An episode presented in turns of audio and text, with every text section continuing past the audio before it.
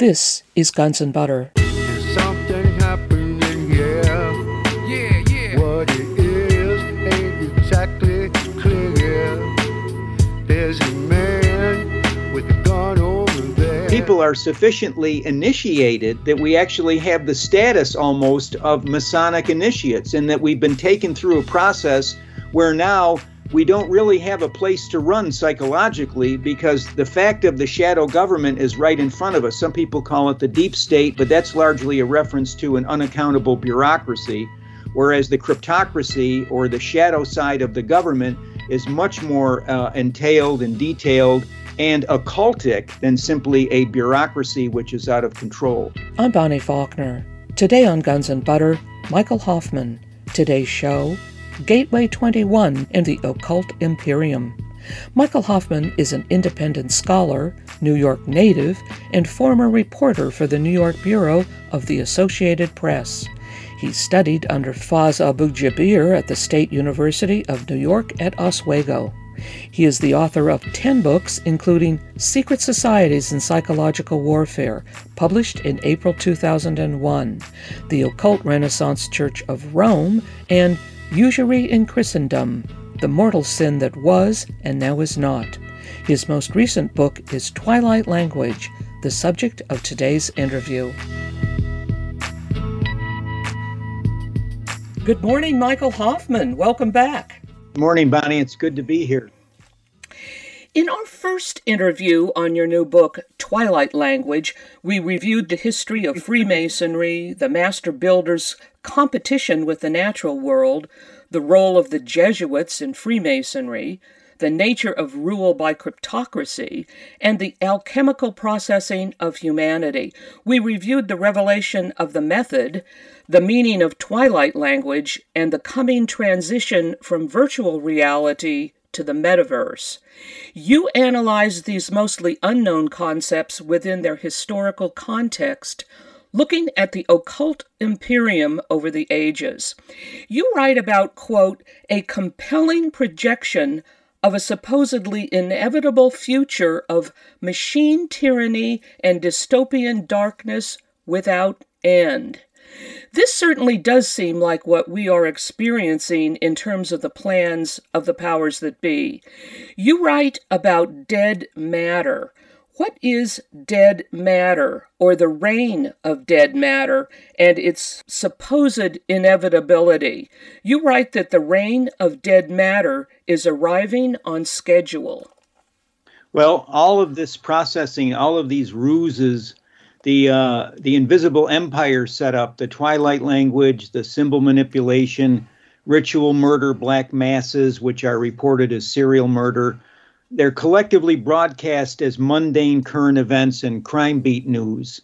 And it's all done under the shepherding by spirits that, as Charlie Lutz informed me many years ago in Santa Monica, California, uh, when I was hanging around him, have never been born and never will be born. They hate and envy human life, and um, and through their agents on Earth have worked for the coming of the robotics, the coming of the rule or reign, if you will, of dead matter. And so they've used secrets and the keeping of secrets to empower this network, and their secrets have been kept for thousands of years.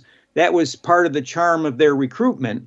But now, as we enter this terminal phase of, of century twenty-one, it's freighted with, as you alluded to, this inevitableism with which they like to invest everything they conspire to do, to tell us, well, it's inevitable. That's their predictive programming.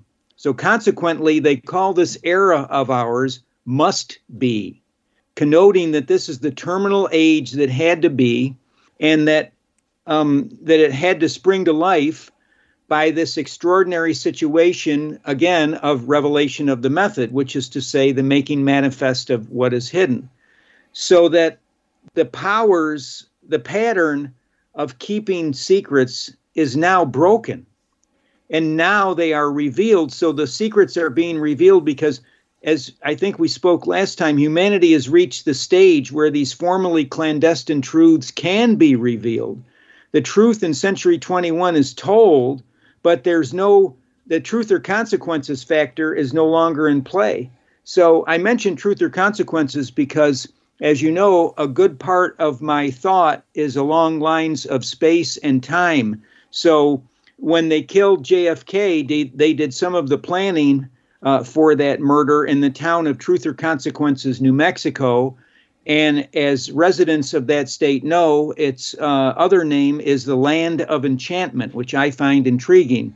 And it's a little, uh, Truth or Consequences is a little dusty desert town, uh, but they went there as a ceremonial acknowledgement of the high-stakes gamble that they are engaged in, because they're nothing if they're not risk-takers. So my point is, is that in nineteen sixty-three, Americans were relatively free of the processing compared to us in twenty twenty-one.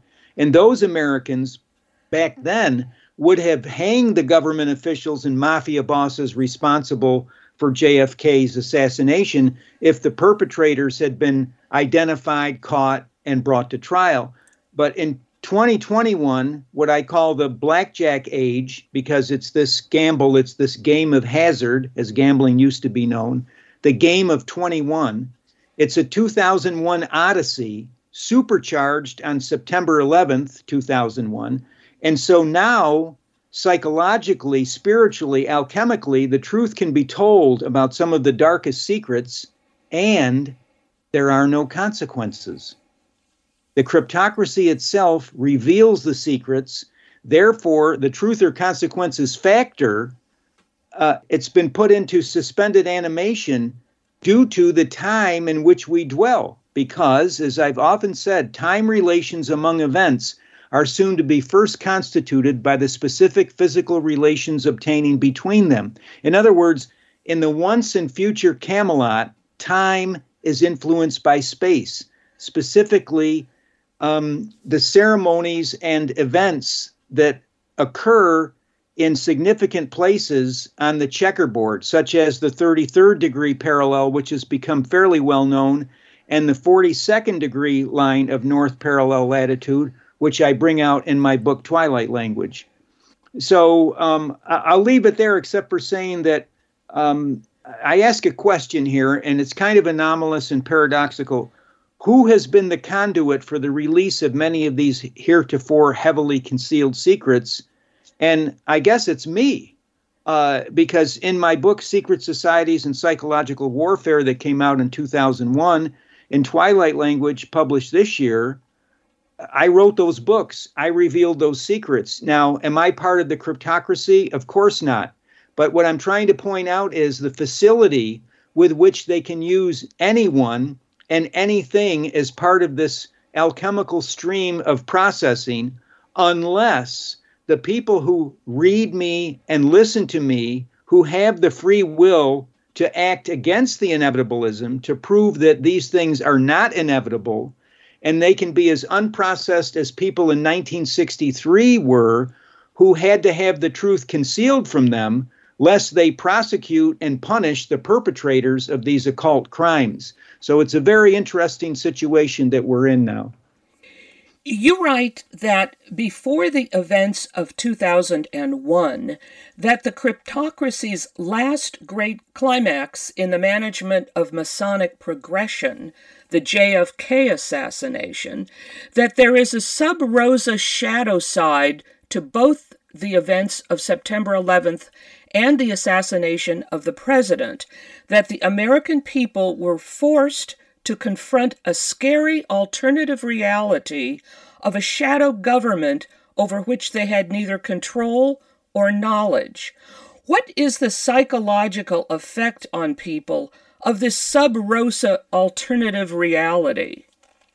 Well, I think it used to be largely unknown, and the mask was taken off in nineteen sixty-three because people started meditating on the idea, hmm, uh, the president of the United States is killed in cold blood uh, just after high noon in broad daylight, and uh, the Secret Service, the F B I, and the various intelligence agencies sworn to protect him did nothing Uh, ostensibly to actually enact that.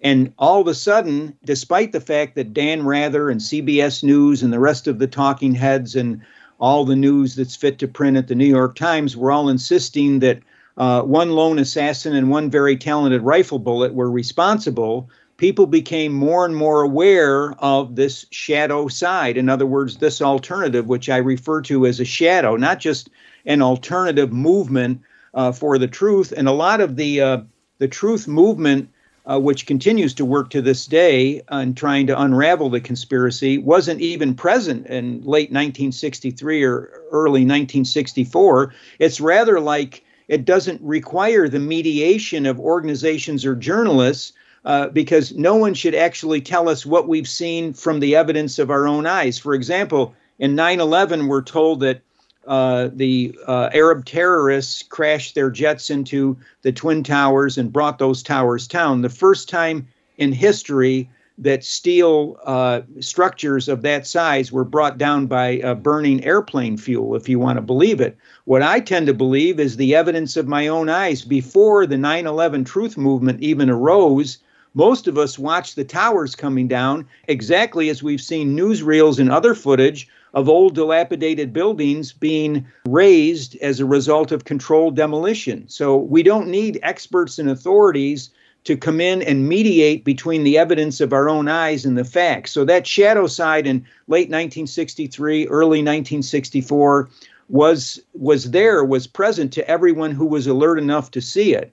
And then Uh, as a process of uh, the programming that we've all experienced now, I think there's very few who would vouchsafe to deny the shadow government. It's so overwhelmingly obvious. Um, nine eleven is part of that. The assassinations that followed J F K's, his brother Bobby, uh, uh, with Sirhan Sirhan, a scapegoat, Uh, when it was Thane Eugene Cesar, uh, to the best of our knowledge, who actually fired the shot that killed uh, R F K, and Bobby Kennedy Junior has, among uh, alone largely among the Kennedy family, has had the uh, testicular fortitude to come forward and pretty much suggest that very strongly, including in communications to the assassin who who died uh, fairly recently. And I included in my book Twilight Language Kennedy Junior's statement about uh, Cesar and how there never really was a police investigation of his father's assassination. So the aggregate of these facts accumulated over the years, and we're now in the position where people, as I say in the book, people are sufficiently initiated that we actually have the status almost of Masonic initiates, and that we've been taken through a process where now we don't really have a place to run psychologically, because the fact of the shadow government is right in front of us. Some people call it the deep state, but that's largely a reference to an unaccountable bureaucracy, whereas the cryptocracy or the shadow side of the government is much more uh, entailed and detailed and occultic than simply a bureaucracy which is out of control. I'm speaking with independent scholar, author, and researcher Michael Hoffman. Today's show, Gateway twenty-one in the Occult Imperium. I'm Bonnie Faulkner. This is Guns and Butter. A listener to our first interview on Twilight Language wanted to know about the Masonic symbolism in Dealey Plaza, the historic Masonic Center of Dallas that you referenced. Could you talk about Masonic symbolism in the Kennedy assassination? Well, it's interesting that um, where President Kennedy was shot, it forms a trident. There's three streets. One of them, the most prominent, is Bloody Elm Street, which has a long frontier Wild West history of uh, murders and uh, bad things happening. And then you also have um, the Kennedy assassination is between the thirty-second and thirty-third degree lines of north parallel latitude. You travel further west on that, you come to Truth or Consequences on the same parallel. Uh, traveling also is the Trinity site, uh, the site of the creation, destruction of primordial matter at the head of the Jornada del Muerto, uh, where the first atomic bomb was detonated. But specifically to Dallas, it's interesting that along with these other uh, Masonic uh, archetypes that were there, such as, for example, the three unworthy assassins, uh, which is a big part of Freemasonry, related to the alleged killers of the architect of the Temple of Solomon.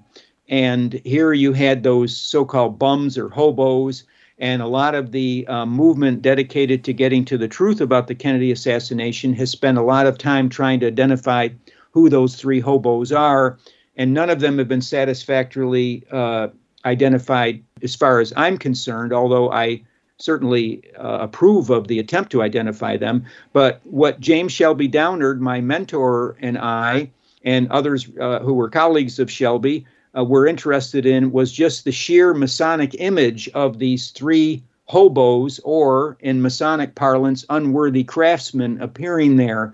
And that began for us a peregrination into uh, the Masonic symbolism there. Dealey Plaza is the site of the first Masonic lodge in Texas.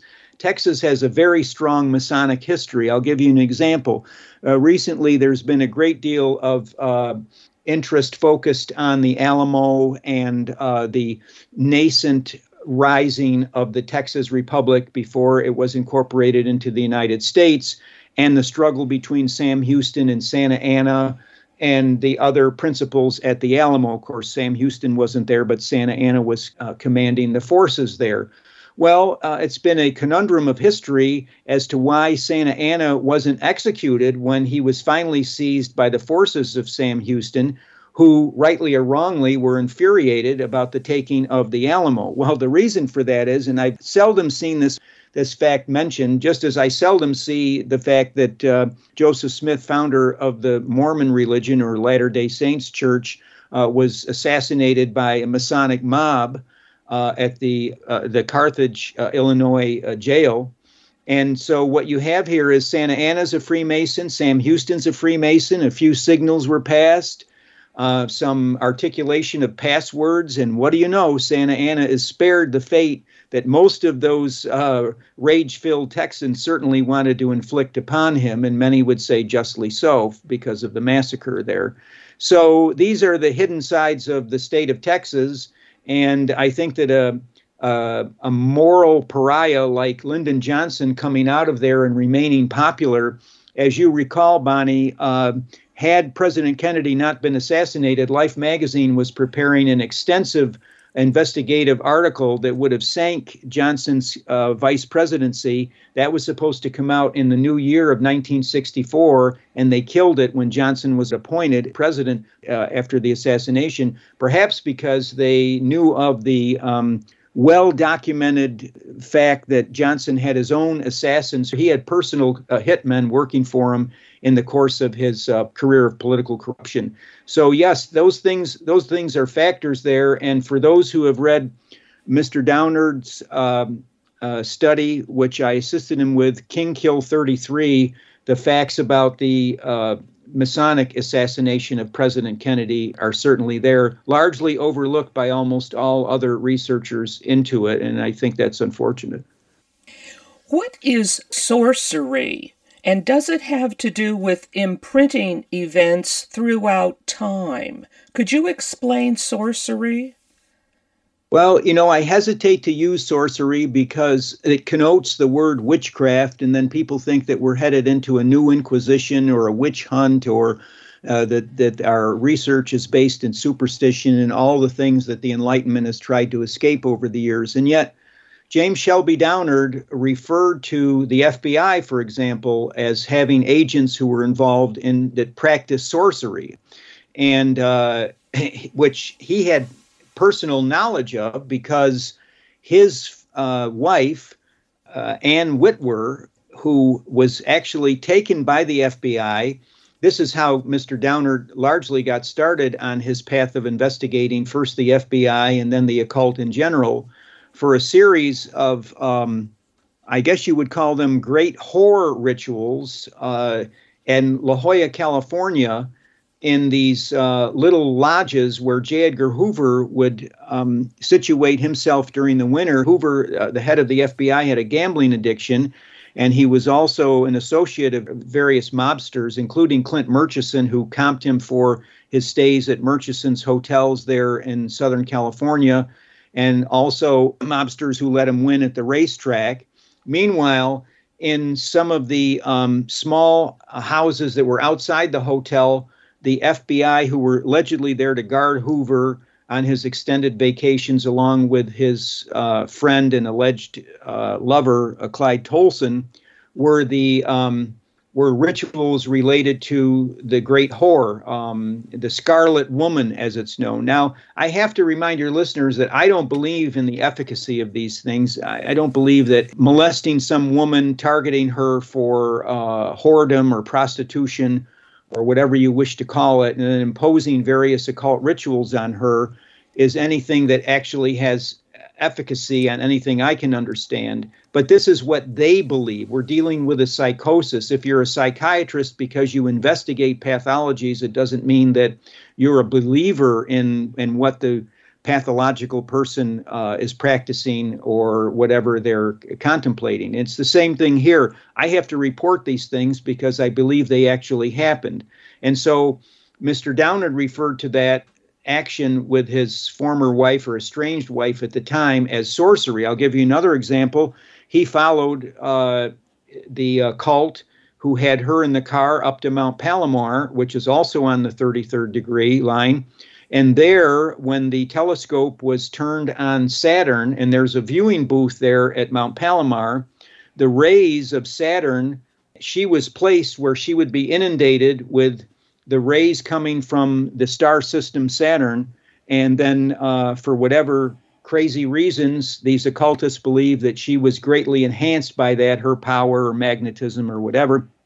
And as you know, Robert K G Temple wrote a book, Uh, the Sirius Mystery, and there's been a great deal of attention on the star system Sirius and uh, its role in the legends of, for example, Freemasonry, where uh, the head of the most powerful Masonic body in the world, the Scottish Rite of Southern Jurisdiction, General Albert Pike, and by the way, Pike is largely regarded as a Twilight Language significant word, in his book Morals and Dogma, which was handed out to Uh, Freemasons at large in the nineteenth century, he mentions that blazing star, as he calls it, that star Sirius, which is of primal importance to Freemasonry and in the Western uh, secret society. So I, I'm using sorcery because Shelby did that term. I, you know, I prefer the phrase occult rituals, but sorcery is, of course, what we see happening in the G M O world, in the world of artificial intelligence, digitalization, robotization, which is actually dead matter.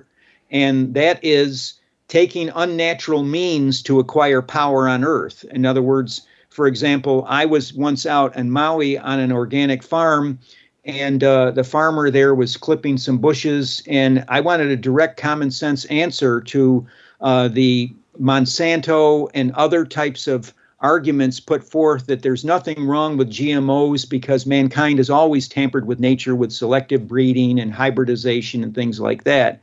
And that farmer there on Maui, uh, was near Hana, for those who are familiar with Maui, he said to me, he said, look, he said, a genetically modified organism could never appear in nature. It has to be artificially engineered, whereas selective breeding, hybridization, those are all things that that nature has to be part of it. They're not stepping outside of nature. They may be tormenting or torturing nature a little bit, but they're still grounded in nature. And so you could say that genetically modified organisms uh, and this transhumanism where the genes of a spider are transplanted into a goat so that the spider milk can be spun and be used for a very uh, strong type of wire. Uh, all of these things would have been recognized by the medieval mind, which is much traduced by people today as a fount of ignorance and superstition. Actually, I think they had, in some cases, being close to the earth, had a higher awareness. To the medieval mind, they would recognize that as sorcery. So I'm not afraid to use the word. What is the waking group mind, and does magnetism play a role in programming the group mind? Well, the group mind is present whenever uh, all of these thirty or forty or one hundred million people are watching a Super Bowl or some type of event like that. They're all watching the same thing. They're all wired into the same event, and that's forming a group mind. And actually, pre-internet, it might be a little bit uh, difficult to understand, but now we have this data hive known as the internet, and then there are more spin-offs that are going to be even more problematic, as we discussed last time with the metaverse and virtual reality. But uh, the data hive creates a group mind where people are all focused on one Twitter feed or one Instagram feed. But it's wherever a collective mass, and it certainly predates even the modern world, is focused on one thing. But in the modern world, because of our technology, it's much easier to manipulate that group mind, which becomes a kind of organism. And to the extent that Anton Mesmer, one of the pioneers of hypnosis, spoke about this rapport, this magnetic rapport that the human body radiates, and then that human body in conjunction forms a gigantic rapport. And the question is whether or not people are able to tap into that energy, and I believe they are. Mick Jagger once was asked, which is better, uh, having seventy-five thousand minds focused on you, adoring you, a, in a stadium, or sex? And his answer allegedly was that sometimes the focus of that mind uh, is uh, more pleasurable. I know that I once gave a speech in front of four thousand people, and uh, I'd never addressed a crowd larger than eight hundred prior to that. And I actually felt that I was getting a wave of positive energy from that crowd that I could actually feel inside of my organism. And so the question is, can these things be tapped into? Can they be farmed? Can they be vampirized uh, on the negative side? I mean, there's there's good uses of it and there's negative uses of it. And, and that's the question. I think that we have been farmed in that particular way and manipulated, because Uh, you look at the advertising agencies that pay so much for sixty seconds of Super Bowl commercial time. Uh, let's face it, they're going to use everything they can in terms of Twilight language, subliminals, uh, to sell us on these things. And that used to be talked about more. Wilson Bryan Key was a um, man who traveled the country. I actually saw him in New York at a college there, and he had a slideshow demonstrating the subliminals that were in magazine ads and television commercials, and and the uh, college kids responded very well to that. We don't hear as much about it, but it's certainly in play, and it's part of the manipulation of this collective group mind, absolutely. And I think it's also why we've been dumbed down and bestialized to the extent that we have. It hasn't largely been utilized by people who want to present a positive, life-affirming, godly message of the divine. It's much more used for the commercialization and the bestialization of humanity as we devolve into this uh, nigredo, N I G R E D O level of alchemy, uh, which is dedicated to the uh, bestialization and dehumanization of humanity. And this is all part of it, in, in my view. I'm speaking with independent scholar, author, and researcher Michael Hoffman. Today's show, Gateway twenty-one in the Occult Imperium. I'm Bonnie Faulkner. This is Guns and Butter. A friend of mine who liked to figure out what was really going on used to say, well, it fits the pattern, doesn't it?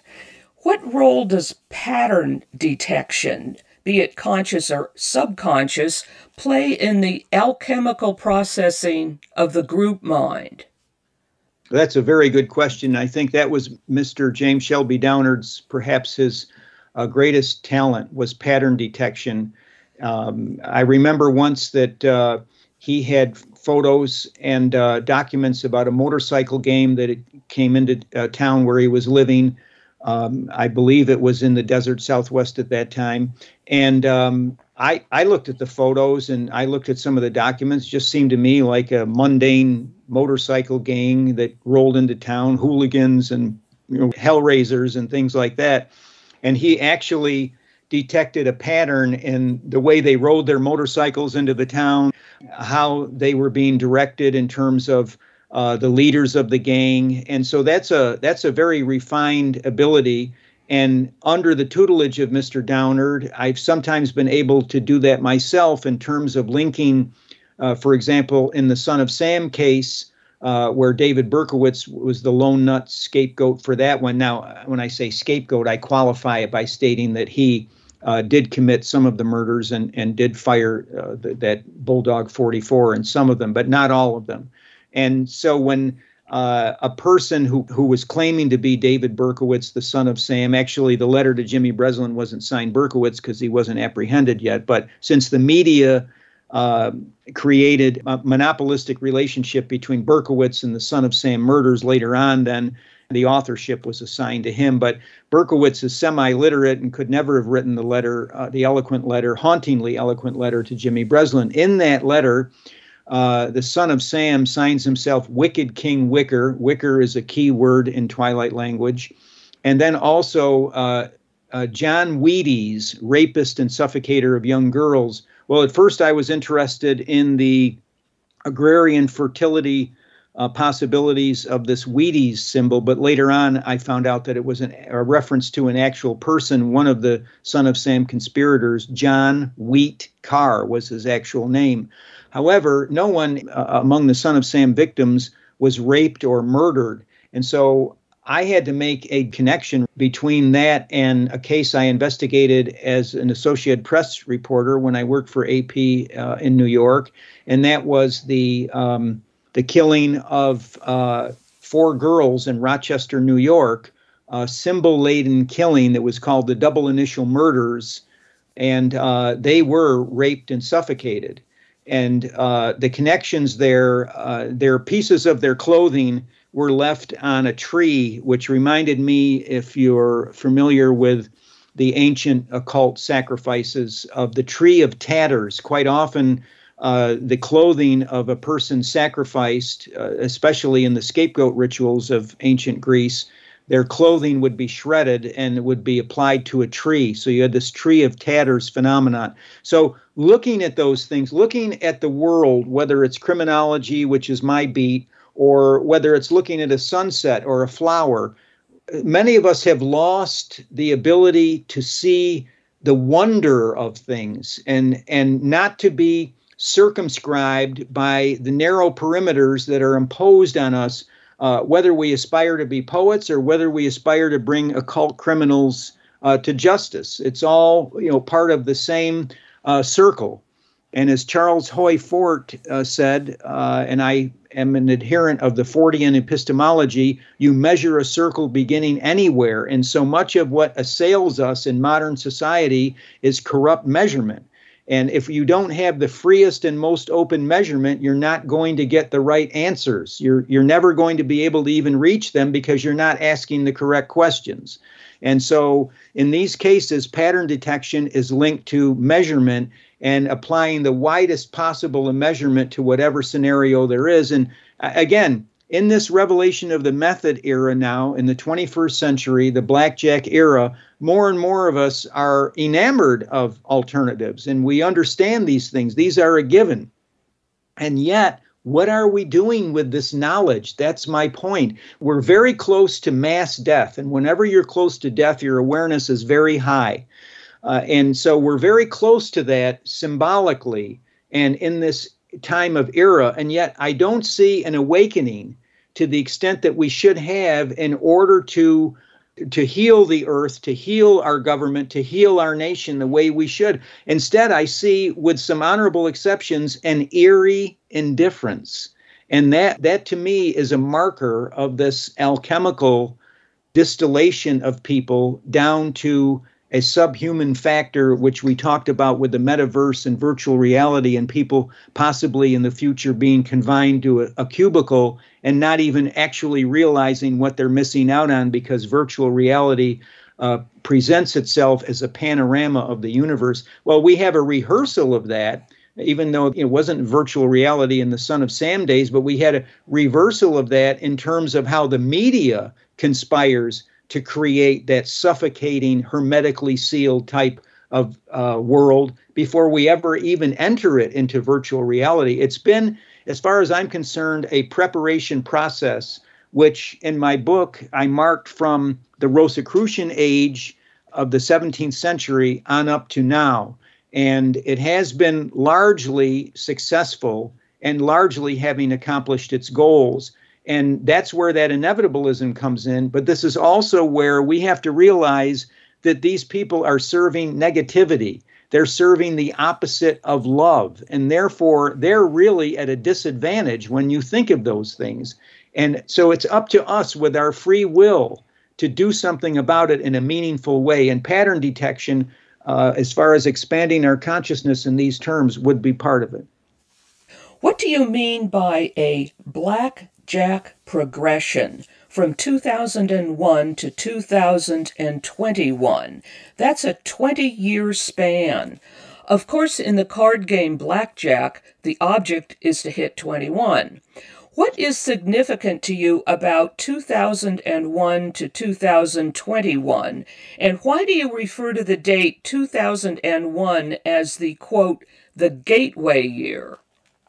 Because I think that that's when it became so obvious, uh, where we entered fully into the revelation of the method in terms of having a passport of one of the uh, alleged hijackers float down from the sky and land in the enormous pile of rubble and then be fished out by the uh, authorities, and to be able to declare, oh yes, that's the identity of this hijacker. And many other cases of that, for example, the uh, uh, what is the fate of the plane in Pennsylvania, where you can't even find the parts of the plane where it allegedly crashed there, as uh, David Ray Griffin and other uh, fine researchers who've gone into detail here have pointed out. This is much more, talking about mythology, um, uh, this is much more a myth than an actual event in terms of how we explain it, how we deal with it.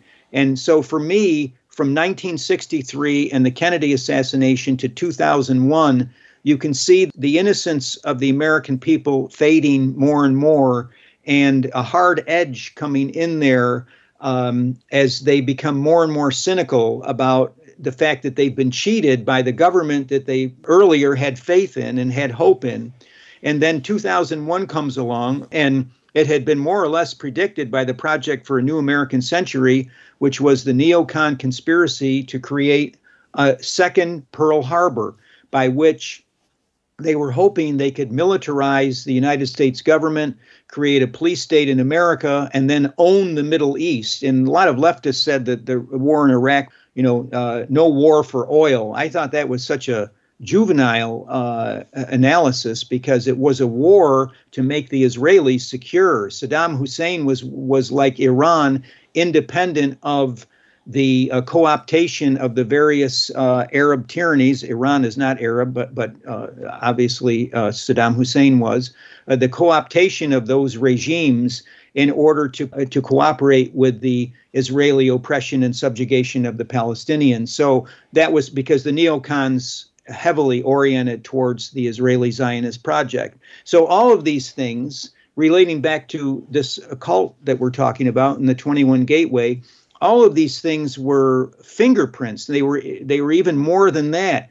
Uh, they were out there, and there were books written, and there were podcasts, and and there were speakers. David Ray Griffin traveled the whole country. Uh, Stephen Jones, the physicist from uh, Brigham Young University, who did a marvelous analysis of uh, the controlled demolition at the uh, Twin Towers. So here we are, entered into this two thousand one gateway, this twenty-one Uh, blackjack game. And then I waited twenty years. So I wrote Secret Societies in Psychological Warfare. It was published prior to the nine eleven attacks. And I said that this was going to be the year that America would be changed forever. And then I waited twenty years to accumulate more information. And if the information wasn't extant, then I wouldn't have written Twilight Language this year. But what I notice is, in terms of this alchemical processing, that one of the things that the cryptocracy depends on is our amnesia. As they dumb us down, it's an attack on our willpower, it's an attack on our awareness, and it's an attack on our memory.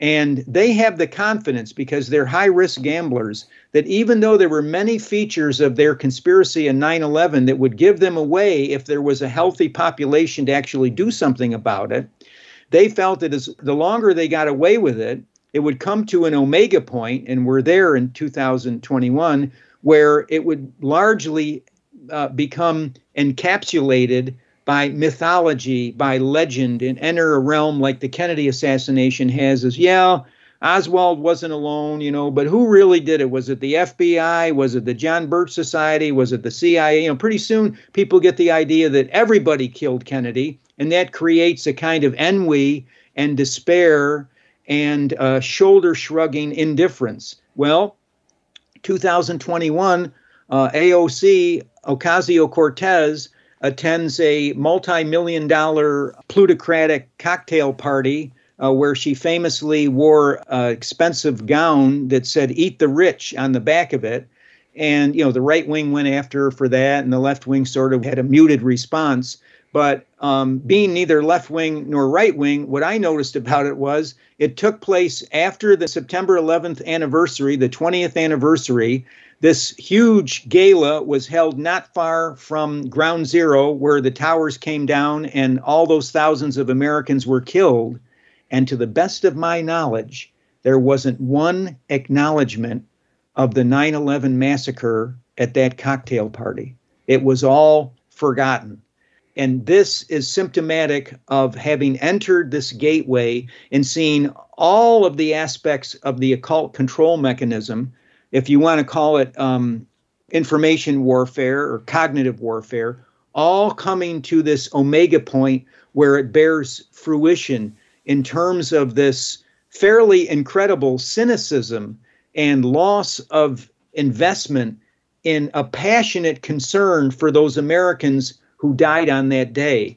And uh, that that has the hallmarks of this game that were being played. They continue to take risks. The uh, the Highway ninety-one Harvest Massacre in Las Vegas.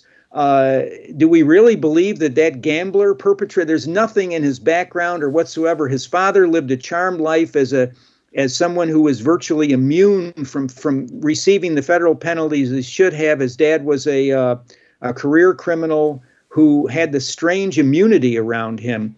And I investigate that at length. I don't think I can do justice to the case of the Las Vegas massacre in the, our interview here now. But my point is that I believe it's fairly transparent that it wasn't this man alone, or even this man, because I think they just shot him and then and then put his fingerprints on the guns and weapons. And the fact that it happened, and very few people have noted this, as a sacrifice, if indeed it was a mass sacrifice, in front of the pomps and props of ancient Egypt, which has formed such an important part of my book, uh, Twilight Language. The words of power really were pioneered in ancient Egypt, that concept. But there, there, these country and Western fans are massacred in front of a hotel which features pyramids and the pagan deities of Egypt. And again, you know, Tucker Carlson went out for one day to investigate, and you know, other people have done some D V Ds, and I don't know if a book has been written about it. I have an extensive study of it in my Twilight Language book. But again, it's starting to just enter into this shoulder shrugging. Well, you know, it's not really kosher. There's something wrong with it. But what are you going to do? I'm speaking with independent scholar, author, and researcher Michael Hoffman. Today's show, Gateway twenty-one in the Occult Imperium. I'm Bonnie Faulkner. This is Guns and Butter. And what I say in my book is that's a product of the generation of awe in this blackjack game, where you're in awe of a fantastically virtuoso gambler. And we've gotten to the point where we're in awe of these fantastically virtuoso occult manipulators who continually succeed by daring, by gambling, because true investigator, when Don Bolles, and there's two Don Bolles, I guess one's a pop figure of some kind, but Don Bolles, the Arizona uh, reporter who investigated the mafia networks uh, that were there, Kemper Marley's mafia networks loosely connected to Barry Goldwater. He was bombed in his car, and as he was dying, he gave a few clues about who killed him. Uh, at least one hundred reporters from all over America, to their credit, descended on, on Arizona to investigate the killing of Don Bolles, rightly so. That didn't happen in Las Vegas. It's, you know, it's same thing with some of these school shootings, like the one at the Margaret Stoneman School in Florida, which stinks to high heaven in terms of another shooter being seen there in military gear who was not this um, pharmacologically controlled individual, pathetic individual who, who the crime has been pinned on. Even a little bit of independent forensic and investigative uh, inquiry here, backed by significant financial and other types of resources, would come to very different conclusions. And we're not seeing that. So the gamble is put out there. It's a high-stakes gamble, truth or consequences, but the consequences are not really being delivered to the conspirators, even as they thumb their noses at us by becoming so brazen in these conspiracies. So, you know, the movie two thousand one was done, and it's not it's not particularly symbolic except for that monolith. Uh, and it's called an Odyssey. Kubrick called it a two thousand one Odyssey, and it's all centered on a mysterious monolith, largely. What did we see in two thousand twenty prior to the debut of the uh, finale, to me, the beginning of the finale of the Blackjack Gateway, uh, where the doors are completely opened? And we saw monolith uh, all of a sudden discovered uh, by a, a flight crew, a helicopter flight crew, near Moab, Utah, and the whole world's that group mind attention was focused on that monolith, and it was a precursor to the year two thousand twenty-one. So it was like repeating the image that we had from the movie, the sixties movie, two thousand one. Then we have the nine eleven attacks in the actual year of two thousand one, and then this monolith sprouts up, and we're ushered into two thousand twenty-one. For me, as a pattern detector, I'm seeing a gigantic black mass ritual. If you've ever been to the Tridentine Catholic Mass, which I regard as benign and not malignant, one of the teaching aspects of that is seeing how every single gesture of the priest in that Mass has significance. And the black mass, the mirror or reverse of that, Is, is just as detailed, just as significant, and we're missing a great deal of that as we're taken through this uh, enormous process, which is ultimately, I think, uh, the deadliest form of psychological warfare and mind control that's been inflicted on humanity in the West. You write that, quote, half of occult ritual consists in mockery of we the people, we who our processors consider morons, richly deserving of contempt and exploitation. I am reminded of the Las Vegas shootings, which you brought up. There was a group of survivors of that shooting who would have reunions. And this is uh, quite a few years ago. I read in the news that one of their reunions was at a bar in the San Fernando Valley region of Los Angeles. And when they were there, a shooter showed up and started shooting at them. My reaction was, well, the perpetrators have a sense of humor. Yeah, I wouldn't put it past them at all. The mockery, there was actually an institutionalized form of that when Sir Francis Dashwood, uh, Chancellor of the Exchequer in Great Britain, formed the Hellfire Club in eighteenth century England. And that was largely dedicated to the mockery of uh, the Untermenschen, if you want, you know, Nietzsche's idea of a uh, subhuman, and then he posited that with the Ubermensch, uh, the Overman or Superman, as it's sometimes called. And uh, the people who are trying to control us through a leftist facade, they certainly regard us as uh, not particularly human. Look at Hillary Clinton's comment on the uh, working class as deplorables. And we have many other examples of that, of uh, you know, redneck humanity in America, hillbilly humanity in America being dismissed. There was a recent article in the left-wing magazine Jacobin uh, in uh, reaction to the victory of uh, Youngkin in the gubernatorial race in Virginia, where they said, you know, if we're going to advance working class ideology and win with the working class, we need bread and butter issues and avoiding these uh, racial and gender issues, which the working class is not really into.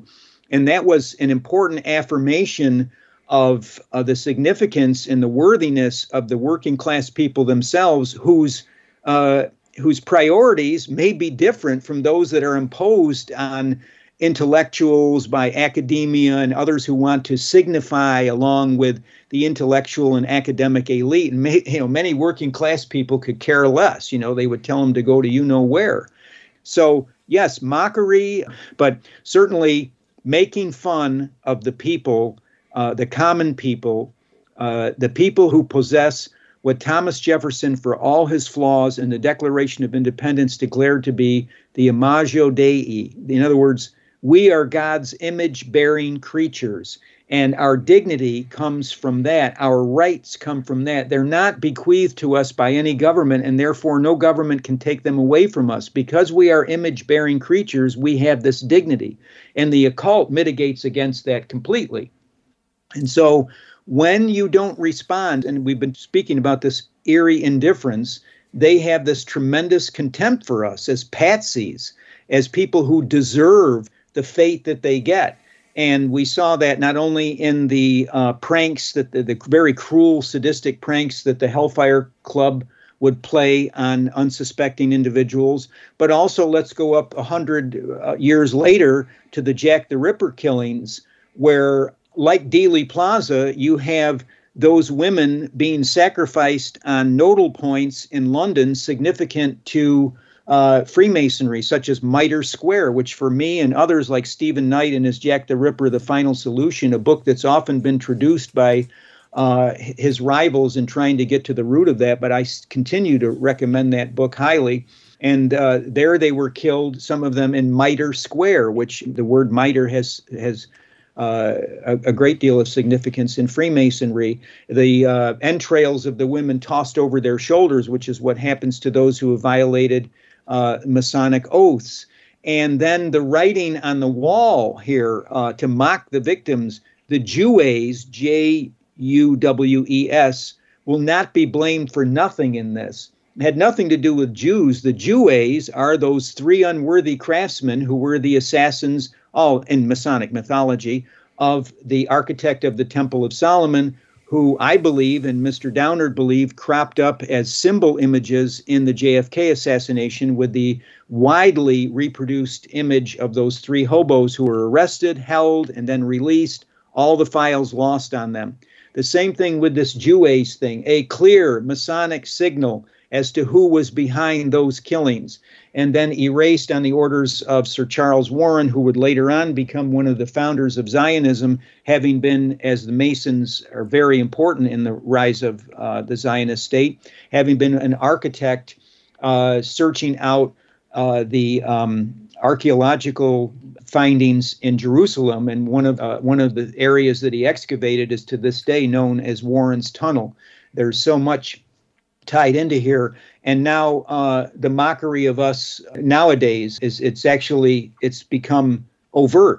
I mean, that we're just, I, I myself am a white person from the working class, and I don't think that uh, working class whites sh- should be targeted or denigrated any more than uh, the black working class or, you know, any other group of people. And yet there's open season on that particular class to disparage them and to call them deplorables and to use stereotypes and caricatures is very harmful. But in general, whether you're black, white, Spanish American, Asian, or whatever, in general, if you're not inside the elite, uh, this two-tiered lawgiver system that we have in America, they have contempt for you. And you know, maybe after a while, as we continue to be smacked in the face by these obvious occult sacrifices and murders, and even if you don't accept the occult premise, then highly uh, anomalous and fraught with difficulty, lone nut explanations for killings that are much more involved than any lone nut, so-called, could pull off. So, yeah, it's a it's a real issue, this uh this uh, demeaning of us, uh, this mockery. You know, it's it's definitely part of the occult, definitely. You referred to a remark that Elon Musk made about Silicon Valley. It was quite foreboding. What did he say? He said that he thought by the middle of this decade, the uh, the monster of digitalization, robotization, uh, would emerge and things were going to get weird. Uh, now, I'm paraphrasing there. The exact statement is in the Twilight Language book, but um, th- that's an accurate paraphrase. And he didn't want to connote that it necessarily meant the end or that we would lose our autonomy or sovereignty as human beings able to act.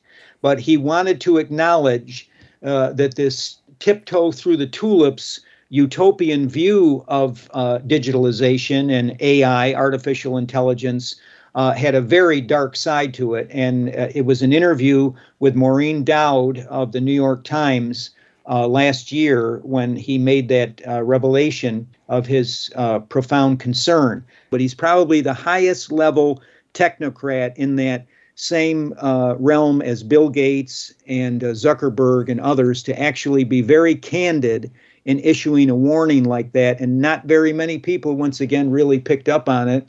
And I thought that it was very interesting that he would say that. And another one of the alarms to us that we should really be aware of. You write that, quote, "The unprecedented apathy we are witnessing serves as consent for the hell on earth that has been scripted and needlessly imposed upon us as, quote, the future, like it or not." Well, sure. I mean, when people are, t- when criminals are telling you, when we're in the extraordinary, unprecedented situation of criminals actually telling us what they're doing to us, because that's that's a very powerful form of mind control. When you tell your victim Uh, what your next uh, attack is going to be, and the victim does nothing, then, you know, quite naturally, what what do we expect is going to happen? We're going to have this uh, this control system on steroids, and we're going to have this apathy induced in us.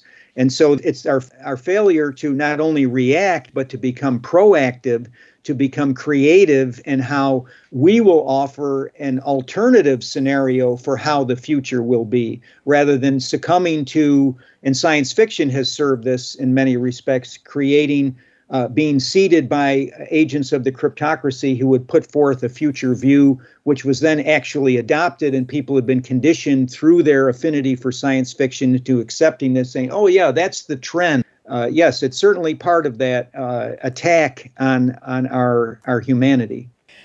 Michael Hoffman, thank you very much. Thank you, Bonnie, uh, for affording me this opportunity. There's something happening here. Yeah, yeah. What it is ain't exactly clear. There's a man with a gun over there. I've been speaking with Michael Hoffman. Today's show has been Gateway twenty-one in the Occult Imperium. Michael Hoffman is an independent scholar, New York native, and former reporter for the New York Bureau of the Associated Press. He studied under Faiz Abu-Jaber at the State University of New York at Oswego. He is the author of ten books, including Twilight Language, Secret Societies in Psychological Warfare, The Occult Renaissance Church of Rome, and Usury in Christendom, the mortal sin that was and now is not. Michael Hoffman's books are available through his website at revisionist history dot org. That's revisionist history dot org. Guns and Butter is produced by Bonnie Faulkner, Yara Mako, and Tony Rango. Visit us at guns and butter dot org to listen to past programs, comment on shows, or join our email list to receive our newsletter that includes recent shows and updates. Email us at faulkner at guns and butter dot org. Follow us on Twitter at G and B Radio.